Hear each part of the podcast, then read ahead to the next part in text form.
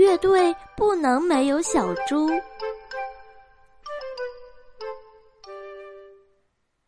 小猪，快来呀！小猪经常苦恼，自己怎么这么小呢？小猪更讨厌别人叫它小猪。我叫雅各布。嘿嘿，瞧这上衣还这么合身。这天，哥哥姐姐们翻出了爷爷当年参加乐队时用的东西。小猪也想找找看有什么他能演奏的。你们先玩，我给大家弄点吃的来。哦，小猪太小了，够不着鼓。于是马吉就负责敲鼓。咱们有短笛吗？呃，冰箱里倒是有个瓶子，就在橄榄的后面。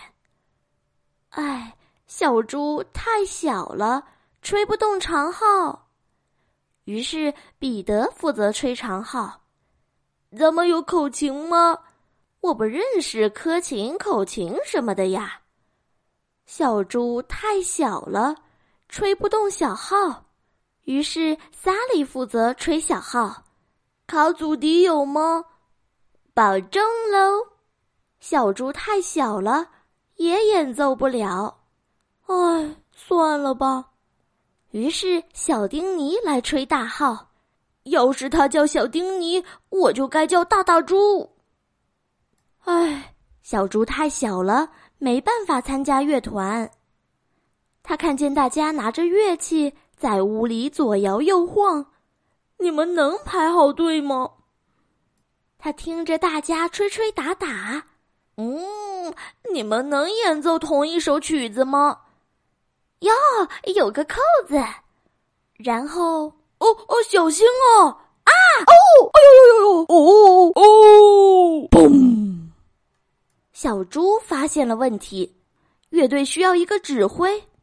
哦，什么情况？怎么搞的？他干嘛要叫小丁尼？谁掉了一颗扣子？嘘！好了，所有人排好队，左、右、左、右、左，预备，起！跟着小猪的指令，乐队开始行进。啊，我们演奏的真不赖，干得不错，雅各布！你天生就是个指挥家呀，雅各布！谢谢你了，雅各布。你们还是叫我小猪吧，哦吼，嘿嘿。好了，故事讲完了，又到了小林姐姐说晚安的时间，亲爱的小宝贝，睡吧，晚安。